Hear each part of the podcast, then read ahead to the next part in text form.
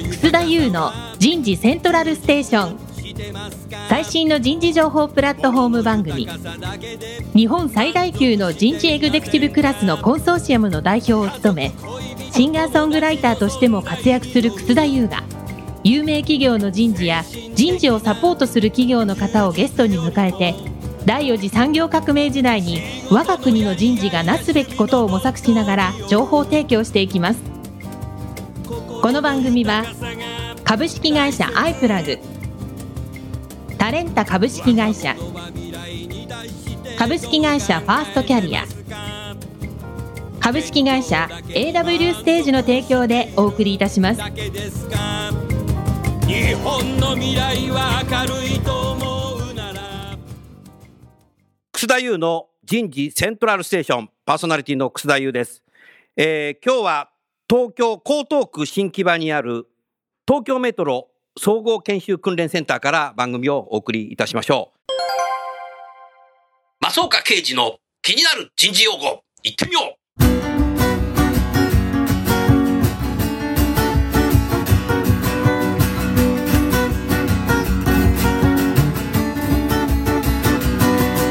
パフォーマンスマネジメント。パフォーマンスマネジメント。パフォーマンスマネジメントとは、企業内における個人と組織の成長と業績向上のためのマネジメントを指しています。日本ではそれほど市民権を得ている言葉ではありませんが、アメリカの企業では目標管理制度や評価制度に基づいて運営されている人と組織のパフォーマンスのことを一般的にパフォーマンスマネジメントと呼んでいます。パフォーマンスマネジメントは企業運営の要と言っても過言ではないでしょう。年次で目標設定を行い、期末にその達成度に基づいて評価を行うというのが、これまでのパフォーマンスマネジメントの基本的なサイクルでした。しかし、従来の方法では時間軸が長すぎたり、内発的な動機づけが難しかったりするため、パフォーマンスマネジメントのあり方を見直す機運が高まっています。レーティングの廃止や101の導入はその見直しの一環と言えます。パフォーマンスマネジメント。今日のテーマは当たり前の日常を提供するための健康に配慮した総合研修訓練センター。早速ですがゲストの方をご紹介いたしましょう。東京地下鉄株式会社人事部総合研修訓練センター所長の川上浩一さんです。川上さんどうぞよろしくお願いします。よろしくお願いいたします。続きまして株式会社 AW ステージ代表取締役社長の田村彩さんです。田村さんどうぞよろしくお願いします。よろしくお願いいたします。さあ川上さん、はい。この新木場の研修センター。はい。我々は有楽町から有楽町線に乗ってまいりました、毎度ご乗車ありがとうござ います。川上さんここねこの研修センターで僕ね今日数えたらねもう5回ぐらい来てんですねありがいろんな仕事とかいろんなことでね取材もしたことあってね、はい。もう何回も経験してきたけどかなりリアルですよねそうですね。これもう何年ぐらい経ちますかここできてこの4月で丸3年になりますね。 3年になるはい。もうなんか話題だと世界中からねお客様いらしてるっていうか何カ国ぐらいの方がいらしてるのはい。ありがたいことにですね、世界58カ国から。 58カ国の方がここを見学にはい。なるほどな。すごいですね。なんかオリンピックみたいだ な。すごいですね。ここのね、こだわりは後で聞きたいんですけど、僕が一番最初来てすごかったのは、はい。本当の地下鉄が走ってるじゃないですか。はい。で、駅もホームも本当の駅があって、はい。そこで実際の訓練やるじゃないですか。はいあのリアリティはね、びっくりした。そうですね。で、その中でね、僕ね、今までね、ここの駅でね、はい。 2回ね、非常ベルをしたことあるんだ けど、かかみさん押していいって言うから押したけど、非常停止ボタンですね。そうそうそう。はい。非常ベルってああいう音がするんだ。非常停止ボタンなんて普通押せないんだけど、あはい。あいうのも実際やる。あとスプリンクラそうですー。ね。水がね、上からバーって降ってくる。あんなに勢いで降ってくんだね。はい。ああいうね、かなりリアルなね、研修センターってのはいろんな僕研修センター行くからね、はい。初めてああ、そうですか。見ましたそうねで。すね。この研修センターのね、その狙いを少し、かかみさん最初にお話しいただけますか、まずはですね、ここはあの、営業線、実際の地下鉄と全く同じ環境で、うん。しかもあの時間の制約を受けずに、おう。まあ、お客様がですねいる昼間の時間帯うん。にはなかなか訓練できないんですけども、うんここでしたら昼間でもできると。なるほど。でなおかつ失敗を恐れずにっていうところがですね、うんあの大きい狙いです失ね。敗を恐れずに。なるほど。うん。まあ怪我さえしなければ多少のものは壊してもいいと。なるほど。は、はいという感じでやってます。やってるんだね。はあの、改札のところなんてもう本物になってんじゃないですか、あれ。そうなんですね。すごいねあのはい。で特に昔はですね、まあ楠田先生もご経験あると思いますけども、友人改札っていう切符切りではいね。切符切り。ベテラン2人の間うんに新人が挟まれうて、ん仕事中にこういろんなことを教わったんですね。なるほど、現場で。はい現場で。ただ今はあの自動改札、うん。であの、まあ、場合によっては自動改札のところに駅員が1人しかいないといないね。確かそうに。するとあの、この OJT がなかなか成り立たなくなってくるんですね。なるほど。ということでこういう本物の施設を作って、うんある一定期間の時間をとって、うん教育というのを改めてやんないと、うんなかなかですねみんなのその能力が、うんえー維持もしくは向上できなくなってきたなるほど。という背景がありますね。なるほどね。確かに OTT ではできないよね。うーん、素晴らしいですね。ちなみにここは年間何人ぐらいが受けてるんですかまあまだ開所して3年ぐらいですので、はいまだまだこれからも充実するとは思いますが、うん。えー今のところですね年間だいたい3万1000人3万延べですね1000人はいすごいね。じゃあもう毎日、ほぼ毎日稼働してんだ。あそうですね毎日何かしらの研修が、えーありますあーやっぱり鉄道の会社って、なんていうのかな、知識研修だけじゃないんだよね。はい体で知るっていうのはすごくあるから、例えば緊急なことっていっぱいあるじゃない。はいあるよね、はいあの地下鉄ね、はいでそういうのもあの駅でやってんでしょそうですね実地研修ですよね。はいただやっぱりその実地の前うんに何が大事かというと、やっぱりその知識知識。ちゃんとした知識があってそなるのほど応用としうてん実技だとか実践があるというふうに思うんですねうん。だからやっぱりその日頃からこういう時にはどうするかというようなはいシミュレーションがうんやっぱり頭の中でできていうる、ん。もしくは取ってはいけない行動っていうのがちゃんと教えられている、なるほど。まあ、それはもう今規定になってるわけですねなるほど。それをよくあって基本動作とかで基すね本動作。はい、基本動作を外れると、うんえー過去にこう事故だとかそういうのがあったと、うん。でそういうのがちゃんと頭に入っている中で、うんやはり体が自然と動いていくと動く。なるほど知識がなくて急にやっぱり体が動くっていうと、うんえー事故の元になると、うんまあ、こういうふうに思いますね。なるほどね。はいそうすると、働いてる方たちも、ここに来てね、いろいろ訓練したら、現場に戻っても、はい、なんかこう、できるぞっていうふうに自信がつくね。そうあっていただきたいです ね。プラス、我々、毎日乗ってるけど、はいはい僕はね、毎日南北線乗ってるんですよ。ありがとうございます。麻布十番なんでね。はい、だから安心して乗れるよね。そうですね。ああのまあ、直接お客様にこの、まあ、研修だとかうん訓練の風景は、まあ、ご覧いただく機会はないと思うんですけどもうんやはりもし自分がお客様だったらうん見えないところでうん一生懸命訓練している会社っていうのはやっぱり安心感があるなとうんいうふうにやっぱり思いますね。なるほど。うん。ありがとうございます。さあ、じゃあ今日のテーマ。当たり前の日常を提供するための健康に配慮した総合研修訓練センターということで、はい、 AW ステージの田村がね、お邪魔させていただいて、お世話になってあまりがとすう。ございました。川上さん、このストレッチだとかウォーキングだとか、はい、研修の中に組み込もうというふうはにい考えた背景、はいきっかけを何かお話しいただけますか、はいまあ、一つにはですね、はいやはり最近社会的に健康というところにやっぱりクローズアップされていると、こういいですね。またあの少子高齢化ということでなかなかその一人の方にはいなるべく健康で長く働いていただかないといけないとそうですよいうまあ、そういうことはありますよね。 2018年に、はい東京メトロさんは定年退職65歳にしたもんね。そうですねうん。だからそうなんでみす皆さん65までこう働くっていうことでやっぱ健康でないと、うんなってないとね、、はいいけないね。そこもあるね。ありますうん。あとですねもう一つはですね、はい弊社に、まあ、保健師という、保健室。はいえーうんみんなの健康を考えているはいメンバーがいるんですけども、はいまあ、彼女たちが言っているのは、うん健康というのはうん人生を豊かにするためにあるものなんだと。おお。かみさん。はい、多分ね、今ね、リスナーの多くがね、はいメモした。あそ うですか。ね、なんかその大体会社で健康というと、うん働くための健康っていうふうに思いがちだけども違うんだとなるほど。やはり働いた後でも健康に暮らせると、うんそういうのはやはり日頃の働いてる時間というのは、うんまあ、例えばえー世の中のお父さんお母さん、うん人生の起きている時間のうんほとんど、うんやっぱり会社いる時間だとか、はい通勤の時間ですよね。はいだからその働いている時間を通して健康ということがちゃんと意識づくことによって、うんやはりこの家庭でも、うんもしくはその退職後でもうん幸せになれるという思いを持っていて、おーそれをこう切実に訴えかけている と。確かにさ、今人生100年時代って言ってるけど、65まで働いても、はいまだまださ、長いんだよ。長いですね。人生ね。はいうん、そう考えた時にやっぱり会社の中でこうやって健康っていうことをね、はい意識しながらはい働いて、健康で、それで定年した後でも、それをそのまま続けていけば、そうですね長生きしても、健康寿命が伸びるね。はい、うん大事ですね、健康寿命。大事だよね。うんああ、なるほど。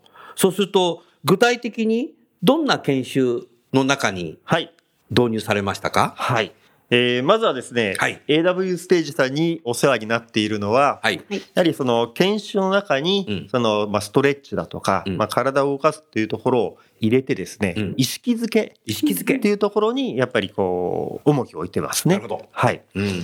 ですから特に対象がですね、はい新しく管理職になった人新任管理職。新任管理職ですね。おーまずこの人たちうんに自分がこのストレッチのやり方をこう勉強して、はい。 5分でもやると気持ちいいなと。うんはいでこれを、えーその人だけではなくて、うん。職場に戻って、うできたら広めてほしいと、なるほど。はい、そういう狙あいりががありとまうごすざいねます。。素晴らしいですね。はいそれはね。うん。なるほど。まあ、あとできたら家庭にも持ち帰って、おそうそうそうなるほごど。家族にも。はいあいいです思っね。てます。なるほど。それともう一つは、まあ、同じものをですね、はい主席条約というですね出席条約。はい、条約さんのあ中の条約、条約の中の条約。はいおお。まあ、その人たちが安全塾というですね、はい。はいえーまあ、半年ぐらいの安全力を高めるプログラムをやってるんです半けど年もぐらいやってるんですか。はい、やはりその安全も、うんまあ、一つはその健康からということと、うんやはりストレッチやることによって怪我をしないと、はい。おっしゃる通りだね。ですから多分本当に作業前のストレッチとか作業行くちょっと前ですね、うんっていうのも結構大事なんだろうなというふうええにやっぱり思いますね。今ね川上さん言われてるの思い出したのはさ、あ田村さんさええ結構他の業界でも転倒防止事故が最近増えてるのでそうです製ねはい造業でもねううんんだからそれを防止するためにこういうストレッチやるっていうの増えてるよね。はい、もう最近はそういったお声もあの多くて、やっぱり労災で一番多いのが転倒うん、転倒災害がすごく多いということで、うんやっぱり筋力が低下してくると、うんあのつまずいたりですね、転びやすくなってしまったりするんですが、うんそれも自分が体を動かさないとどんどん筋力って落ちてってしまうので、なるほどそういったことで。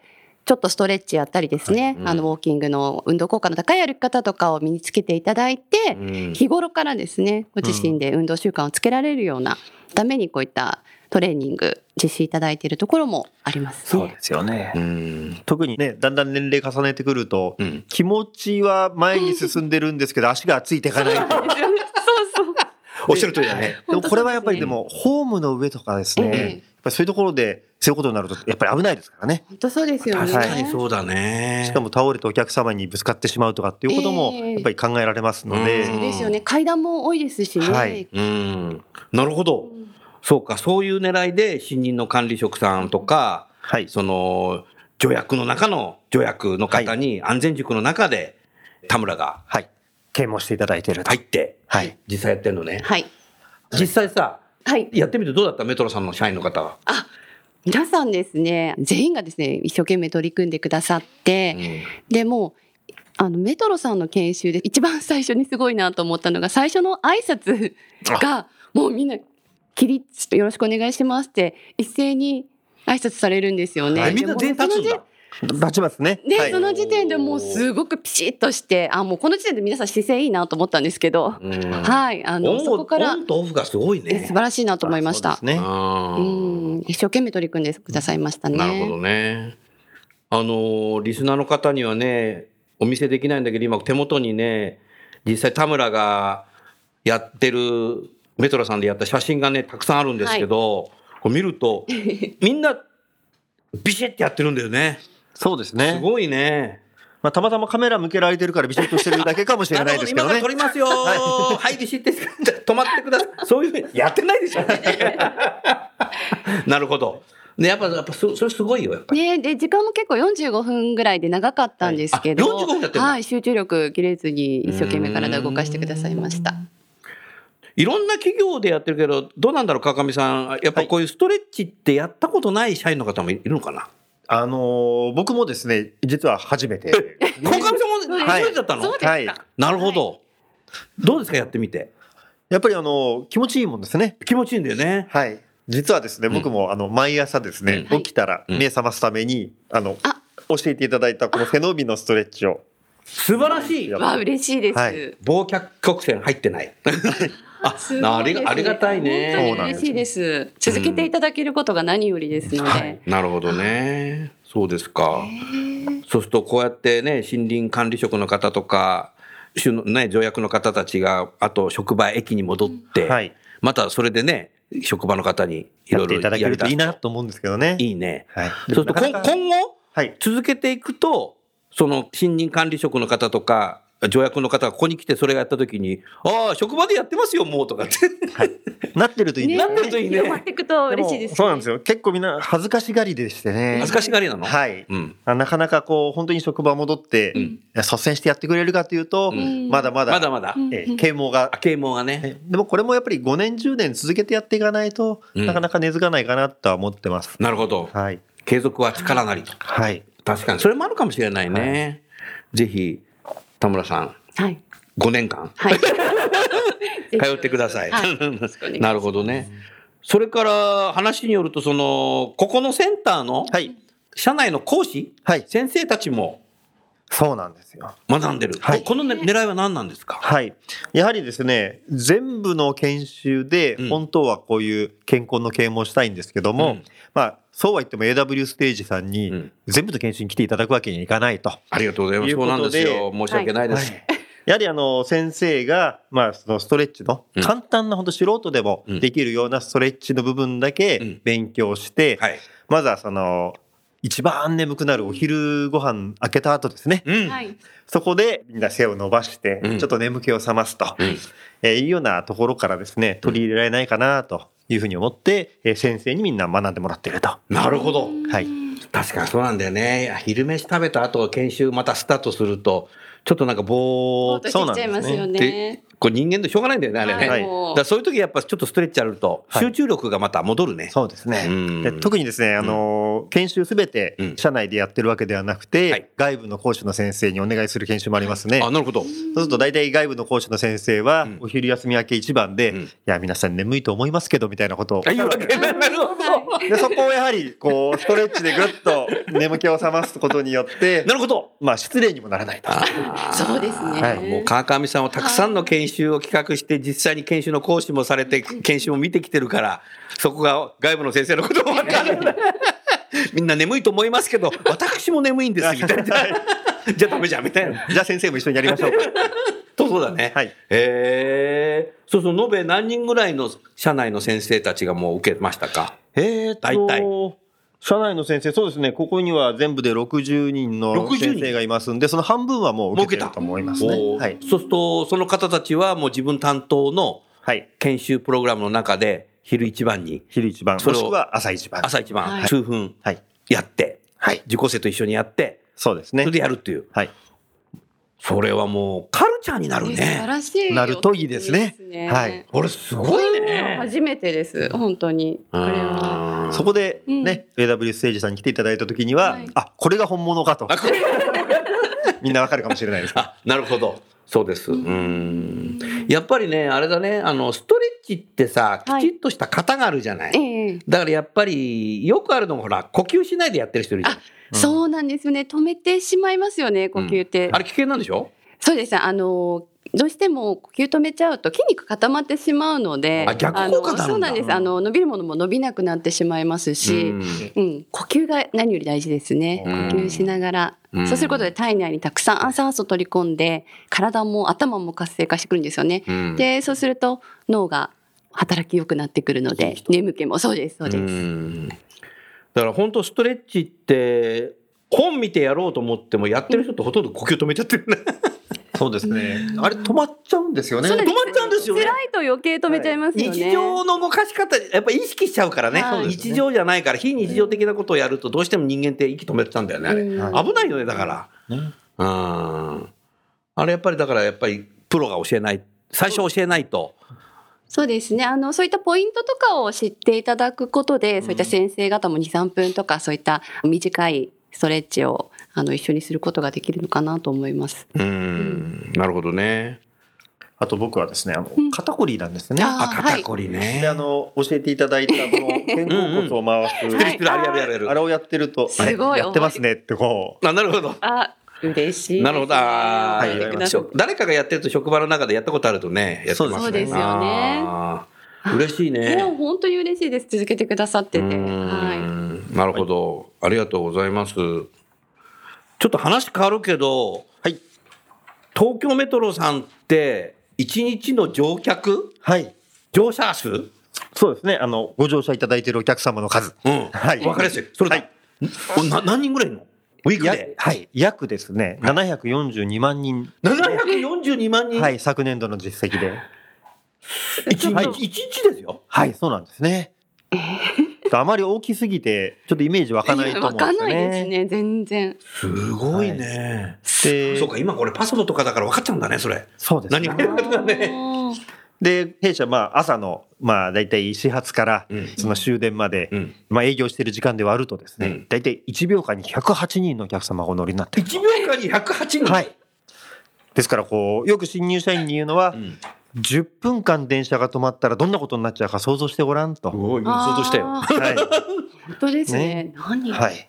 あそういうことなんだ、はいだからもう1分とか30秒ぐらい遅れても必ず車掌さんとか駅の人がちょっと遅れてるっていうのを言うけど、そうですね。すごいねはい。ねでも1秒間に108人はい影響が。ちょうどなんかあの、ジョヤのカノエの数と本当だ一緒で、 108回。覚えやすいん ですね本当だはい。本当だねはい。だからようんくね、煩悩の数とか言われますけどうも、んよくその、言うのはですね、お父さん、お母さん、通勤で本当に大変ですねと。はいうん会社でも苦労して、うんまあ、お家帰っても苦労されてますよねと。うんうんえー、宿泊されてますねと。うんはいまあ、祝36、泊72、合わせて108人ですね、 と。まあこんなことね。はい。なるほうど まいもうね川上さんはもともと理系で土木出身で左脳の方なのに、うんうん右脳もすごく動くのねいえいえいえ。もうこれがすごいと話面白いですよね。いえいえ、そんなことないですよ。はい。あのー、川上さんがあのプレゼンテーションしてるセミナーね受講したことあるけどものすごいつかみうまいもんね、あ、そうですか。ありがとうございます。これはすごいですよねうーんでなかなかあの、ラジオだと、あの、お分かりにならないと思うんですけど、あの、博多大吉さんによく似てるって言われてるですね。本当だ似てる似てるあの、大体それを一番最初に言うと、あの、皆さんぐっとこちらの方にこう。僕なんか入っていただいてさ宮崎駿って言われるんですよ絶対に似てらっしゃいますよ ね。はい。もうなんかねリスナーが爆笑してるよこ れでも1秒間108っていうのはすごいなと思ったなあのなんかさアイスクリームですごく売れてるやつはなんか1秒間に何個とかって言ってたあけどそうですね。なんか0.24秒に1個売れてるっていう、まあ、アイスクリームの。うんそれをあの1秒に4個ぐらいか。 1秒に4個ぐらいですね1。1秒に4個売れるのもすごいけど、でもはい1秒に108人っていうのは、そうですね。これはすごいな。ち、ちなみにもうちょっと教えて。はい。一番乗り降りの多い多い駅っていうのはどこなの今。おおよそ。え池袋。池袋あえー池袋、すごいぜ。ほちなみに2番目はどこだと思いますか2番目はね、高田の馬場。 11位です。あれ高田の馬場、あれで11時なのってもっとすごいとこがあるの2位はですね。わかったはい。豊洲。あ、豊洲はですね、8位に上昇してますおね少。し行ったいやの。どはいじゃあどこえー銀座とか。有楽町。ああ、いいですね。えー銀座はですね、4位ですね。あダメだ2位はですね、う大手町なんですーえね。ーあ、そうか。大手あ町はだっのー、て、 4路線四路線ああるりもまんすね。からね。は大い手町はね。あ、確かに。三位はどこなの3位はちなみに北千住ですね。えー千住は今ね、つくばエクスプレスも通ってるから、そうす。ごいよね、今そんねな。に意外なんだよね、あそこ。はい。ま。まあ、一番少ない駅はあの言わない方がいいかなというふうに思いますんで 一番ね、聞きたくなりますね。えっとね、そ多うする分ね、わかった。多分ね、田原町。内 緒です。教えてくれないですね。そうか。ちなみに田原町ではありません。あ、田原町じゃない。どういう場、だんだんオールナイト日本になってきたなるほどな。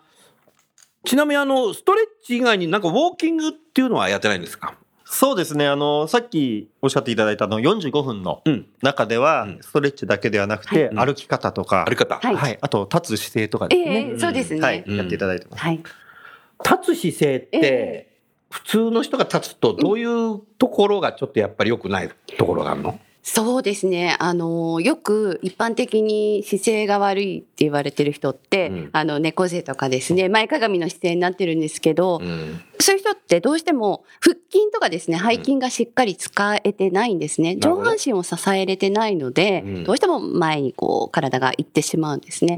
なので、やっぱりこの体幹ってすごく大切で、うん。そのためにもお腹を常に引き上げるとかですうね、ん。意識することが大切なんですね。なるほど。なので一番はやっぱりお腹が重要だってことをトレーニングの中でもお伝えしてます。なるほどね。特に腹筋運動とかそういうことをしなくても大丈夫ですかしなくてもい実は、そうなんです腹筋すれば筋力もつくんですけど実は正しい姿勢でいるだけでも鍛えられるんですね。うんああの腹腹筋筋がっねて、はいそうなんで意す。識することが重要なんだ。そうなんです。あーということを知ってるかどうかも重要なんだよね。うん知らないとダメなんだろうね。そうですね。あーだから座ってる時って特にこう体が下なにりますね下がってしまって楽な姿勢取りがちなんですけど、そんな時こそなんか引き上げてですね、うん座ってるだけでもここって鍛えられますので腹筋って。デスクワーク中心の人も本社とかたくさんいらっしゃるじゃないですか、はいメトロさんね上野の本社時々僕行きますけど、やっぱりみんなパソコン向かって仕事してるからうんパソコン向かってるとやっぱどんどん前前のめりになっそてうくでるすね。そしてやっで、ぱり電車乗ってるとみんなスマホ見てるからそうなんです。みみんなね前のめりになってくやるっんだぱよねり。首が前に来て、うんあうんの首こりとか肩こりとかひどくなるのもそういった悪い姿勢が大きな原因なんですじよゃねあ。腹筋しましょうとかって言わないできちんとやっぱ立ちま方ずはっ、ていうのをはい、知るっていうのも重要だね。そうですね。まずは基本的なあーところとして大事かもしれないですね。川上さんね、僕ね、4年ぐらい前まで、あだ名があったんですよ。はい。ネアンデルタル人って。ニャンデルダール人。全滅したはずなんです。ものすごいね、猫背だったの。 それでね、彼女、田村さんにお願いしてね、1年ぐらいかかったな。そうですね。何回も定点観測されてね。どうすれば治るんですかいや、もうとにかくもう、意識をする。意識すある。の。はい。ああ。きつ最初きつかったけどやねっ。ぱチェックさせていただいて、はい僕もそうなんです。猫背。ずっと猫背って言われてたんです。でも、ネアンデルタル人ではないね。 まだね、絶滅してなかったんで、僕は生き残りなのかもしれない。ホモサピエンスに滅ぼされたと言わ れるネアンデルダール人ですね。うん、でもね、治った。あうあ。ん、ホモサピエンスになったね。うんでもやっぱちょっと疲れてくるとやっぱ相今でもねそうですね猫背なんで僕ほらあのセミナーの仕事が多いので、はい立ち仕事多いんですよ舞台のやつとかやっぱりねネアンデルタル人だとちょっと良くないなと思ってでも彼女を直してもらってからねはい。エグゼクティブクラスの大きなセミナーがね品川プリンスホテルだったんですよ、はい。それでねステージから降りてきた時にねある企業の人事担当役員の女性から言われたの「はいえ楠田先生って背筋ピチってしてて素敵ですね」って言われたああ、すごいフィードバックだと思わないすごいで嬉すしいね。ですね。そ れは。あんた電話してたんでしょあなたいやいや、そんな。桜です か桜だ。 だだから治るんだよね。うん猫背ねそうです。ね。治ります、治ります。ウォーキングって基本を知らないのと知ってるのと何が違うの？そうですね。やっぱりその姿勢が大きな土台になるんですけども、うんやっぱり姿勢が悪い状態で、楽な姿勢で歩いてるとか、うん楽な状態で歩いてると、あんまり体の筋肉が使われないんですよね。うんで、ウなるほどォーキングってよく全身運動って言われますけども、やっぱり悪い姿勢でダラダラした歩き方をしてたりすると、うんやっぱり体ってあんまり使われないので、どんどん使われないと衰えていってしまうんう。なんですが、やっぱりまずは姿勢を正していただいて、体をしっかり使う歩き方っていうのがありますので、うんそうすると体に負荷がかかるので運動量も上がりますし、うん普段通勤時間とか毎日私たち歩きますのでその毎日のウォーキングがエクササイズにうんなるんですね。うんなるほどね。僕はね、かかみさん一日はね、はい。最低七千歩歩いてるの。最低7000歩ですうか、ん。多い時はね一万歩、ああ必ず行ってるのすね。ごいですね。で企業の人事訪問すること多いんだけど、大体ね三社訪問するとね一、はい万歩歩いてるんだよね。ああーすごいですね。なるべく結構歩ねいてますね。タクシー乗らないようにね、うんすぐ乗っちゃうんだよ ね。だからもう乗らないようにはいする。はいそれから、メトロの、その、乗り継ぎの時も、なるべくエスカレータうーん登らない。なるべく階あいい段。ですねあそう大で事もです疲れてくると絶対エスカレーター取っちゃうんだけどね。うん。一番ね、やっぱね、歩くのはね、大手町は歩くのは分かるんだけども、はい。えーっとね、赤坂見附からおっ、しゃるとね。永田町まで、赤坂、えだから、えっと、丸の内線の赤坂見附のビッグカメラのとこから降りてって、そのまま地下に降りて、永田町の南北線まで歩くのがね、すっごい歩くよね。あの、半蔵門線のそう長田町駅のホームの端から端まで全部歩かないといけないですそうね。なのそれから一時さ、すごい工事してたじゃない。はい。で今工事もう治ったね。良くなったね。はい。だたいだぶ。、あれですね、まだ南北線側の方は、ちそょうっと工事しててまだね、あのエスカレーターがね、あそこをね、ずーっと歩いてて。はい。ホームは、あの、電車1両、だいたい20メーターですから、電車って20メートルあるんだ。 20メーターですねですから10両でうん、だいたい200メータへうえんあれだけで200メートー、ル200メーター歩いてらっしゃるんですね。ね。あれね、一日だけしか経験ないんだけど、うん一日にね、あそこね、往復したことあ るね永田町から赤坂見附行って、赤坂見附の会社行って、その後赤坂見附がまた永田町行くの。うまたわ、戻ったん今で日俺ここ2往復してる よ。結構運動なんだよ、あれね。はい。あの、駅名が違いますけどうも、ん乗り換え駅ですからでねき。ちゃうんだよね、あれね。うん。。不思議ですすよね。好きなんですよね、あれ。はい。うん歩きますね。歩くんだよね。はいうんちなみにですね、はいこちらのセンタうんーもですね、結構お客様にはいよくご見学とかご視察に来ていただくんですけども、うんお客様を一日、うんあのこのセンター案内するとですね、うん家帰ると1万歩歩いてます、えね。えはい。ここご案の内さセせンタてーがだからいそれだやけ大きい広いですよはねいってっていうことだよね。ですからやはりあの毎日お客様に来ていただくというのが僕の健康にはいいのかなって。なるほ。 ど。本当ですね、世界中から人が来てくれて、川上センター長は健康になるという。はい。なるほどね。ちなみにここって研修センターができる前っていうのはな何があったのここはい。ここはですね、まあ今でもありますけども新木場のあの車両基地、有楽町あ線の有楽町線の車両基地あるよね。はい。ここから見えるじゃないですか。はいはい。それとあとはその保守のうん基地ですね。うん。例えばあのレール作成とかですね。うん。あとは砂利の付き固めとかそういうのを結構あの大きい大型の機械でやるんですね。なるほど。えまあ、そういう機械を格納していたうり、ん。あとはですね新線建設をしていた時うに、ん。まあ、掘ったうん。土うん。これはあのただ捨てるともったいないので再利用するなるほど。その再利用するプラントがあったんですね。はい。えーただ今あの新線建設やってませんので確かそにのプラントをうんまあ取り壊してうん。でちょっとずつ寄せてうん。スペースを作り上げたということですね。はいこれ構想からあの完成までってどのぐらい期間かかったんですか。あの7年ぐらいかけて7年かかったはい、というふうにあの記憶してますね。なるほどね。そこにはもう実際さ、あの、はいトンネルがあって、電車がやってくるっていうのが、 はい、最初からそういう企画だったんですか、これ。そうですね、あのやはり地下鉄の会社ですので、確かに。まあ、トンネルは必要だろうと、まあ、いうようなお話がありまして、うーん ちなみにあの僕、前職は土木のですねそうですよ。課長でして、そうですよあね。の僕のところで、うんあのトンネルの設計をですね、やって、あ、なるほど。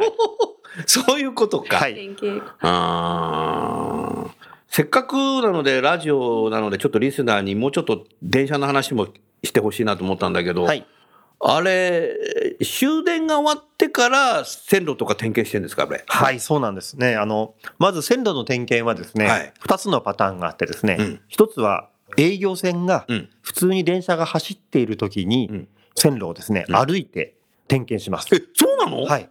で、ですからその列車監視員というのがいてですね、列車監視員。はい。大体3人1組で歩くんですけども、はいそのうちの1人は列車監視員。はいもう電車が来たらピーって笛を吹きます。うん。そうすると、えー後ろの2人は、えー線路の点検をしながら歩いてるんですけども、うん列車が来たぞっていうと必ずその退避スペースと言われる、うん例えば柱と柱の間ですとか、はいえそういうとこー、に逃げます、えそうなんだ。そしてまた電車が行くとどこどこっと出てきて、うんまた線路を一生懸命点検しますここれれが、すぐ来るよね、電車。はいこれがお昼の点検お昼。はい、知らなかった。ねえ本当です夜はですなねんか大体12時過ぎうんに終電が終わりまして、そうですね。それからあの電車を動かしているのにあの電気流れてますね、はい。あれは、えー銀座線丸の内線は600ボルトえ、え銀座線丸の内は600ボルト。はいえーそれから日比谷線からうん太新線までは1500ボルトが流れてます。あ、そう、違うんだ。はいうんでこの電気が切れるのがうんだいたい夜中の1時過ぎです。なるほど。この1時過ぎてからうん例えばその今言ったような機械でですね、うん線路をこう検査するような検査するえー機械車が走ったりですねもしくは、あとはそのレール交換をするとか、うん。場合によっては枕木の交換をするとか、うわえ枕木もそうか、はい交換するんだね。はい。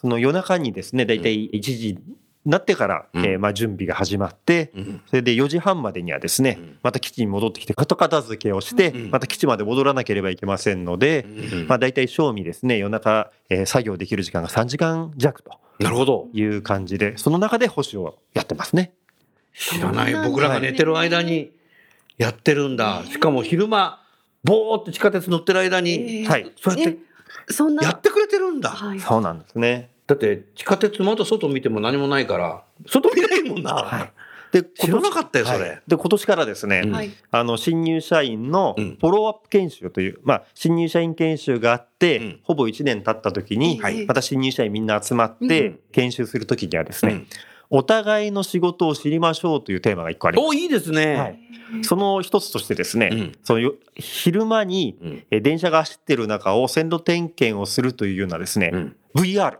VR はい VR ですか VR を、あの、コンテンツを作ってですねテ、クノロジーすごいな、まさに昨日からその研修始まったんですけども、うん電車の運転している人たちは、うん実際線路を歩いている人たちの気持ちになって、なるほど、体験しましょうとかですね。はまあ、あの、新入社員はちょっとまあ、電車の運転手はいないんですけあども、まだいないけどね、はい。そういうお互いのお仕う事、んあと駅員さんが、うんえー夜ですね、うんちょっとお酒に酔ったお客様に対応するような VR とかですうね。わあーいるよでなそうお互いの仕事の苦労を知りましょうっていうことで、うんまあ、そういうことをですね始めてます今年から、なるほどえーな、そううわすごいな新しいそれはい、うんものすごくこう実践にいろんなーもの本を当で入すねれてやってるねはい。うん。まあ、ただあのここのセンターですね、はいあのなかなかラジオでは伝わらないんですけども、うんまあ、設備がすごく充実してます、はい。ただ僕らがですねあの本当にその、まあ、上層部の者からいつも言われているのは、はい。設備の立派さはそれは頼るなと取るな。それを自慢するようになるなと。うん。うんもうあのここはあくまでも黒子に徹して、うん。えーお客様に、うんそういえば東京メトロのサービスが最近良くなったねとか、東京メトロ電車が止まらなくなったねとうん。いう評価をいただいて、うん。そういえばどうも新木場で腕を磨いているらしいよと なるほど。言われるような存在になりなさいと、なるほど。あえーーそういうふうに言われてますそういうねこ。とですね今ね、これメモ書くとこれ。あ、メモ書かないか。あ、でもね、僕それ、そうなってくと思うよ、これは。これも時間かかるけどね。はい時間かかるよね。ですから我々はやはりいかにそのコンテンツとか、うんやっぱりその教育内容だとかを、うんまあ、充実させるかとうん。いうところにやっぱり主眼を置いてですねなるほどえーやらうんそれからもっと大事なのは、はいあのここのセンターの本当に一番大事なことはうん一人の怪我人も出さないで1年間研修を終えましょうと。なるほど。はい、やうんはり営業線と同じ設備がありますので、うん電車にえーぶつかっちゃうかもしれあない、本当だね。えーホームから転落するかもしあ、れな本い当、だね。はい、もしくは感電する可能性もあるおと。電気走ってんだよね、これ。はうんい、いうことから一人の怪我人も出さないぞっていうのがですね、うんこの先生の間でのえモットーにもっなとりなんまだすね。よはい、あーでもじょそれ重要だね。本当そうですね危険がうそういうふうにあるん。んですねでもそういう中でこの AW ステージのトレーニング、特にストレッチ、はいまたウォーキングをはい田村が来てはい、させていただいて、はい社員の方がね職場戻ってはい、きちっと安全を守ってくれてるとそういうですねことと、社内の先生たちもはい、受けて、他の研修でもね、そういうふうにやっていただいて、これ、カルチャーになりますね、本当ね、5年ぐらい続けていくと。そうですすね。ごいね。あのまさに今年度始まったばっかりですので、はい。えーできれば継続していきたいなと思ってますね。ありがとうございます。ありがとうございます田村屋の健康ポイント。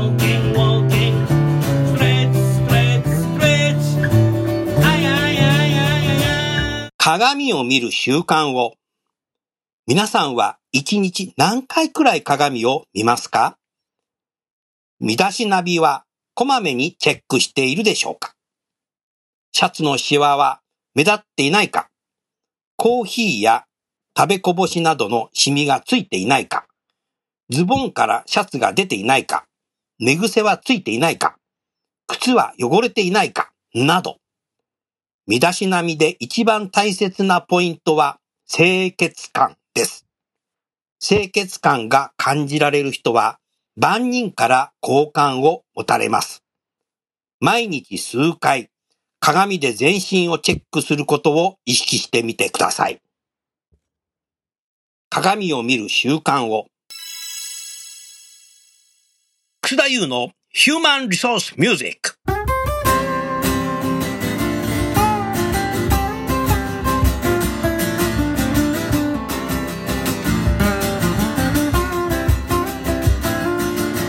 今日の曲は、承認。承認。頑張ってるねって言われると、すごく嬉しいですよね。でも頑張ってねって言われると何か突き放された感じがします。そんな歌詞を書いてみた私のサードアルバム、時代は変えられるの中から、承認お聴きください。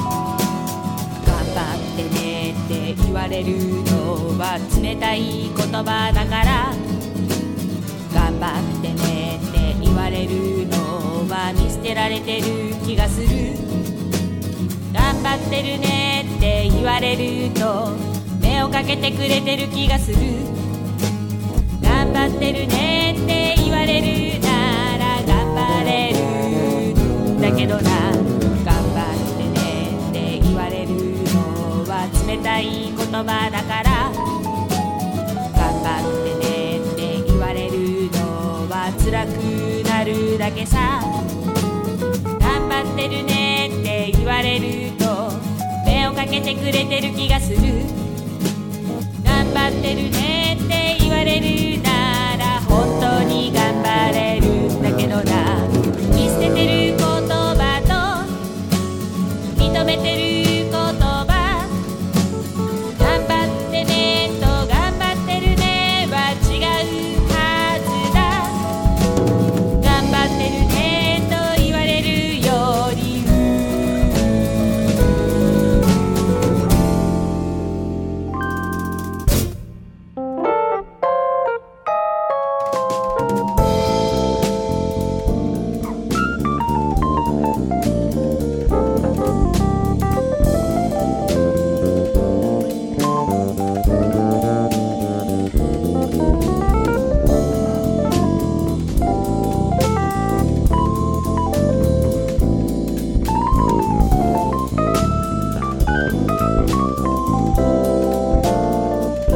頑張ってねって言われるのは冷たい言葉だから頑張ってねって言われるのは見捨てられてる気がする頑張ってるねって言われると目をかけてくれてる気がする頑張ってるねと言われるなら頑張れるんだけどな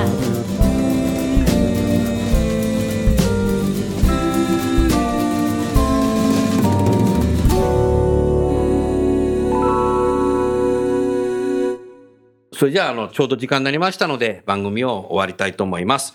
えー最後にゲストの方をご紹介して、えー終わりましょう。東京地下鉄の川上さん、AW ステージの田村さん、どうもありがとうございました。ありがとうございました。ありがとうございました。